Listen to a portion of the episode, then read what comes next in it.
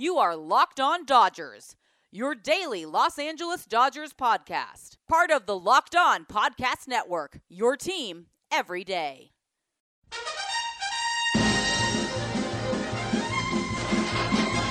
So I say D, I say D-O, D-O-D, D-O-D-G, D-O-D-G-E-R-S, team, team, team, team, oh. Hello, Dodger fans. Welcome to Locked On Dodgers, part of the Locked On Podcast Network, the number one local sports daily podcast network. Locked On, your team every day. This is the daily podcast covering the Los Angeles Dodgers, bringing you the smart fans' perspective on our boys in blue. I am Jeff Snyder, Baseball Essential, and I am with Vince Samperio of Chavez Ravine Fiends. Hey, Vince, how are you? I'm good. Uh, days like this or days like yesterday are fun, and especially when you beat a team that you're supposed to beat, it's even more fun. Yeah, the Dodgers had their first game of the series against the Marlins. They pounded them, beat them 15 to one. Uh, we're going to talk a little bit about that game and how that's what you expect from the best team in the league against the worst team in the league. We'll talk about um, AJ Pollock's performance. We'll talk about Dustin May's performance, Will Smith's performance, and you know just overall a dominant team victory. So that's the plan for today. Uh, but first, we want to remind you to subscribe to Locked On Dodgers in Himalaya or whatever you use to get your podcasts. And when you get in your car in the morning, tell your smart device to play podcast Locked On Dodgers. So, 15 to 1. Dodgers had 15 hits, 13 of them went for extra bases. I think the final tally was six doubles, one triple, and six homers. Uh, Will Smith had two homers. The other homers came from Bellinger, Turner, Beaty, and somebody else. Who had the other one? Turner had two. Turner had two? No. Smith No. had two. Smith had two. Yeah, Smith had two. Bellinger, Turner, Beaty, and I'm forgetting one of them. It hasn't been that long. It's only been a couple hours since the game ended. Oh, see, Oh, that's right. Corey Seager had the first one. Yeah. Um, and then you know they were they were threatening to set the record for most extra base hits in a game without any singles. Uh, but then Kristopher Negron ruined that with two outs in the ninth inning. He got a single. Later they got another single, and so they ended up with uh, 13 extra base hits, two singles, 15 runs, uh, just a dominant offensive performance, and they paired that with a dominant pitching performance from Dustin May and Joe Kelly and JT Chargois and Caleb Ferguson and Russell Martin. and so uh, we'll talk more about Dustin May's outing in a little bit, but uh, kind of we just want to talk about first just when, when you come in.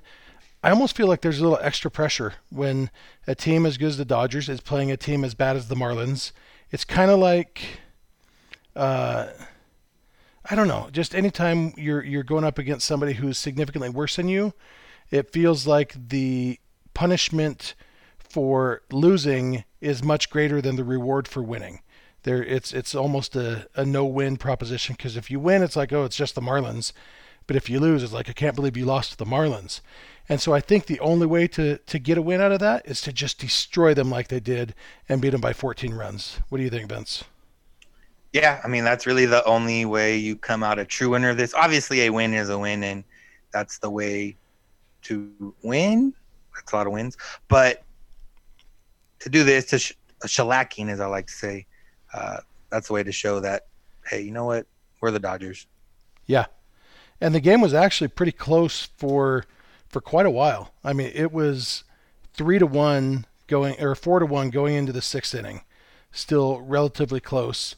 Uh, and early in the game, AJ Pollock was was kind of lighting the fire for the team. He had he was three for three or three doubles. His first double in the second inning was followed by a, a productive out from Corey Seager to move him to third. Then he scored from scored from third on a wild pitch.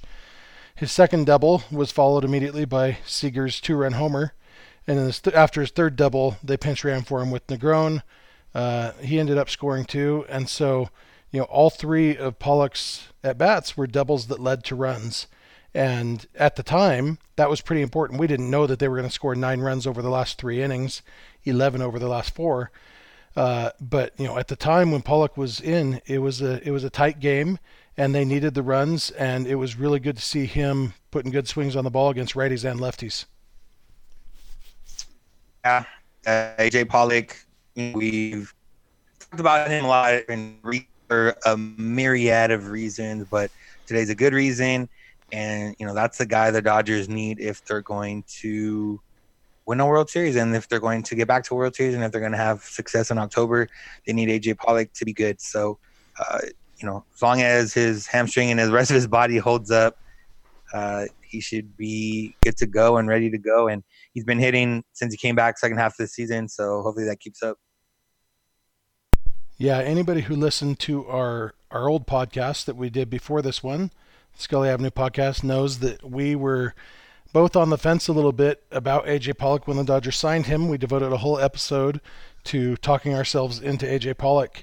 But by the end of that, I had done a pretty good job talking myself into it. You know, you look at uh, you look at his performance over the years when he's been healthy, and he is a really good hitter. Uh, defensive wise, I still don't know uh, I I hope that he can refine some of that center field magic that he used to have. I don't know if that's going to happen, especially with groin issues. But uh, offensively, if he's healthy and hitting, I, I sure do like what he brings to the lineup. You know, in addition to balancing, because they have a lot of left-handed guys. Um, but just in general, if he's going to hit like that, that's awesome. They did take him out of the game early uh, because you could tell in all three of his doubles, not that his groin was bothering him, but he wasn't he wasn't going all out, and he had the benefit. All three of them were they were doubles. They you know you hit it to the gap, it's a double. No amount of hustle is going to turn it into a triple, and no amount of lollygagging is going to get you thrown out at second. It's just you hit it to the gap and then you jog to second. So he was able to do that.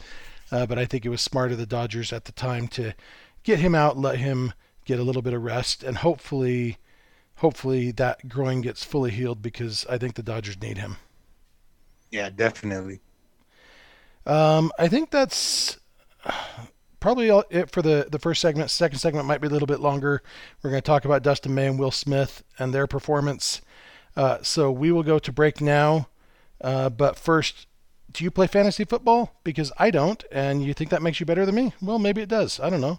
Uh, but if you do play fantasy football, you should listen to Vinny Iyer on Locked On Fantasy Football.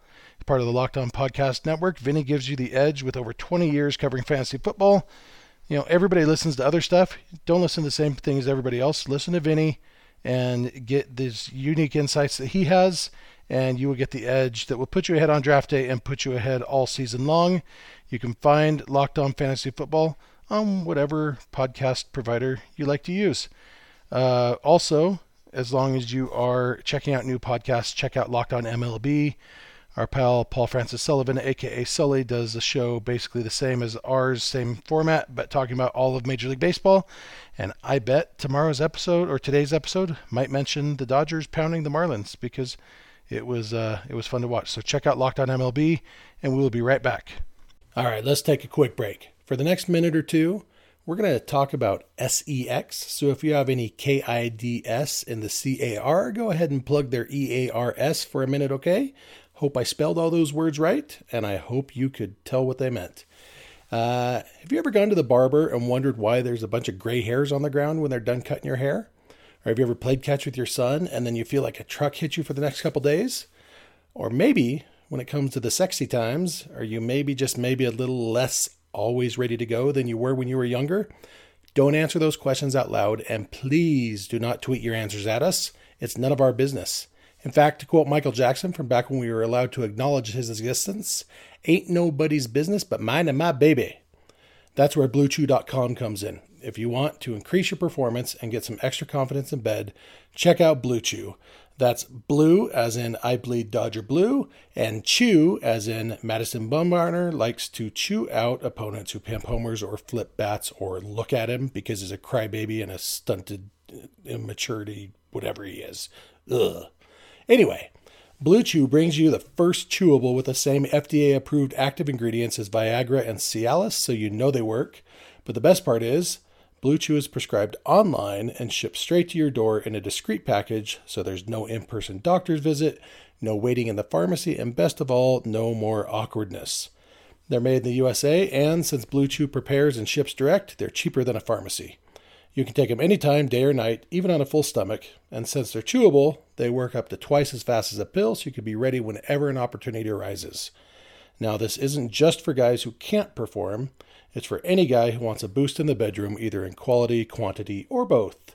I mean, I obviously don't have any problems in that department. I don't mean to brag, but I do have three whole kids. But I have to admit, even I am a little bit intrigued. So, anyway, right now, we've got a special deal for our listeners. Visit bluechew.com and get your first shipment free when you use our special promo code MLB. Just pay $5 shipping. Again, that's B L U E C H E W dot com, promo code MLB to try it free. Blue Chew is the better, cheaper, faster choice, and we thank them for sponsoring Locked On Dodgers. Okay, we are back, and as you know, second segment is time for the obscure former Dodger of the day. Now, there's a guy who was not on the Dodgers for most of his career, uh, and he he was in the American League at the beginning of his career, and then he, at age 34, he went to the Phillies and he proceeded to start pounding the Dodgers. Like I when I think of Dodger killers uh, from from my younger years, I think of Paul O'Neill when he was on the Reds. I think of this guy when he was on the Phillies and the Marlins. And then in 1998, the Dodgers were making a trade. They said, "Okay, Marlins, you can have Mike Piazza, but you have to give us back Jim Eisenreich because we are tired of getting pounded by Jim Eisenreich. Do you remember Jim, Eisen, Jim Eisenreich, Vince? He's a left-handed hitter, right? Left-handed hitter. Yep. And like a smaller type guy. Yeah, he was 5'11", 180. He was a fast yeah, guy. Yes, I remember him then. Yeah, he had in his career he had 105 stolen bases. Uh, not as many as I would have guessed, uh, but yeah, kind of a, a quick little small guy. Uh, but I remembered him being a Dodger killer. So I looked at his career splits and uh, OPS against opponents. The second best opponent that he went up against, that he you know that he did the second best against, was the Twins, which is actually the team he came up with as a rookie. But against the twin Twins in 59 games, he had an 878 OPS, pretty solid. That's second best. The best, the Dodgers. He had a 1.087 OPS against the Dodgers in 232 plate appearances. We're not talking about a small sample. That's half a season's worth of plate appearances. And Jim freaking Eisenreich had a 1,087 OPS against the Dodgers. Uh, easily the best against any team. And so the Dodgers said, Yeah, Marlins, it, it's worth it to us. You can have Mike Piazza. Just give us Jim Eisenreich. And so they got Jim Eisenreich. And for the Dodgers, he had 140 plate appearances and he batted 197 with a 510 OPS. And then his career was over. Uh, but, you know, Jim Eisenreich, notable things about him, he was on the 1997 Marlins team that won the World Series. He was on the 1993 Phillies team that lost the World Series. And if I remember right, I think he had. Uh, Sorry, I'm trying to Wikipedia and I couldn't remember how to spell his name, even though I've been looking at it. I think he had a medical condition. Let's see. Tourette syndrome. Yeah. Uh, he actually volunteered or was on the voluntarily retired list from 1984 to 1987. Uh, re- was retired for a few years undergoing treatment. And uh, Kirby Puckett was the one who replaced him on the Twins roster when he uh, left baseball for a while for medical treatment. And uh, yeah, he had Tourette syndrome, and it was uh, really kind of inspiring story. His story of overcoming that to be a successful Major League Baseball player and kick the crap out of the Dodgers, and then eventually play for the Dodgers, which is every little kid's dream, I, I assume. Uh, so that's our obscure former Dodger of the day. Uh, speaking of obscure former Dodgers, Let's talk about two non obscure current Dodgers. Those are opposites. Uh, Dustin May, for the third time, I believe, in his career, pitched five and two thirds innings. I think he's gone five and two thirds all three of his starts. This time he got a win out of the deal. Uh, he gave up a run early in the game, uh, third inning maybe, um, and then he He put the two first two guys on base in the sixth inning uh, with a hit and a walk, and then uh, got a double play, and then they took him out. Joe Kelly came in, runner on third, two outs. He walked a guy, and then he got out of the inning. Uh, so Dustin May, he looked really, really good. I, I don't think you got to actually watch any of his performance, did you? I watched a few of the, actually I got to watch three of his innings. So I got to watch some of it, not as intently as I normally would, but uh, still got to watch it. And yeah, his he's still having trouble when he gets. Or, er, I mean, he gets ahead in the count now, but he's still having a little bit of trouble putting guys away. He had five strikeouts today, which is a little bit lower than last time. But yeah, I mean, he looked good. He that one pitch that was uh, a two seamer, I believe, or to Brian Anderson. Yeah, the 97 on the frick corner. Yeah, yeah, that uh, one was the most imp- most impressive pitch he made all night. It was the first inning, two outs. It's a two and two count on Anderson, and that's a really hard pitch to throw there, especially for a rookie, because you know you don't want to go to a full count, you don't want to risk walking him, uh, and so there's kind of a, a almost subconscious temptation to to err on the side of throwing it in the strike zone. And so a lot of times those tailing fastballs end up tailing right back over the middle of the plate, which makes them very hittable. But he, he threw it perfectly, tailed back right to the outside corner. I mean, it's basically unhittable. I don't know how anybody's going to do anything with that ball. Even if they make contact, it's going to be a weak grounder. Uh, and so, yeah, that was his best pitch of the day. My one thought is that I wonder, I wonder how well he can elevate that fastball because it seems like the high fastball is something that's missing in his repertoire right now uh, to put guys away. Like you said, once he gets them two strikes, they're you know fouling off a bunch of. Uh, it was Brian Anderson later in the game fouled off a bunch of cutters and uh, you know, and if he had a high fastball to go to, whether it's a four seamer or just elevating that two seamer, um, I wonder if that might be. I wonder if that's something that they're they're thinking about working on with him. Yeah, I think just from the way he throws, it might be hard for him to get that elevated fastball. Yeah. Uh, you know, just from his release point and all that. But it might be something that, you know, moving forward they'll try to add. Maybe not this season, but maybe, you know, like I said, moving forward into the next few seasons. Uh, but I mean, just the stuff that he has and the stuff that he's shown so far. Uh, and people can say it's just the Marlins, but better pitchers have done far worse against the Marlins this season. So and, and you know he, he hopefully his next start he'll get that elusive out that gets him through six innings. But to go five and two thirds over your first three starts, I mean that's still pretty good. Not just for pitchers these days, but uh, especially a rookie pitcher making his his first three starts. So a lot to a lot to like from what we've seen from Dustin May so far, and he's kind of pitching his way into consideration for postseason so far, as long as they keep him up and keeps going. Yeah, absolutely. He got his first career win. Uh, so, you know, I don't care about wins and losses, but the first career win is still kind of a big deal, I guess. Uh, his ERA is now 265, which is uh, pretty good. Yeah, really, like you said, the only thing lacking is that, that length. And, you know, we all remember that was the knock on Clayton Kershaw in 2008 and 2009 was that he wasn't being efficient enough to go deep in games. And things turned out okay for that Kershaw guy. Yeah, not too bad. Yep. Uh, speaking of rookies with red hair, uh, is Will Smith a redhead? He seems like his hair is a little bit red, doesn't it? Yeah, he might fall in that category. So Will Smith at two homers, uh, his first two homer game of his major league career. Uh, that gives him I don't know how how is it that nine now? Eight or nine, yeah. Yeah. Um, he's just ridiculous. Um, hits the ball hard. He puts up a good at bat for you every time.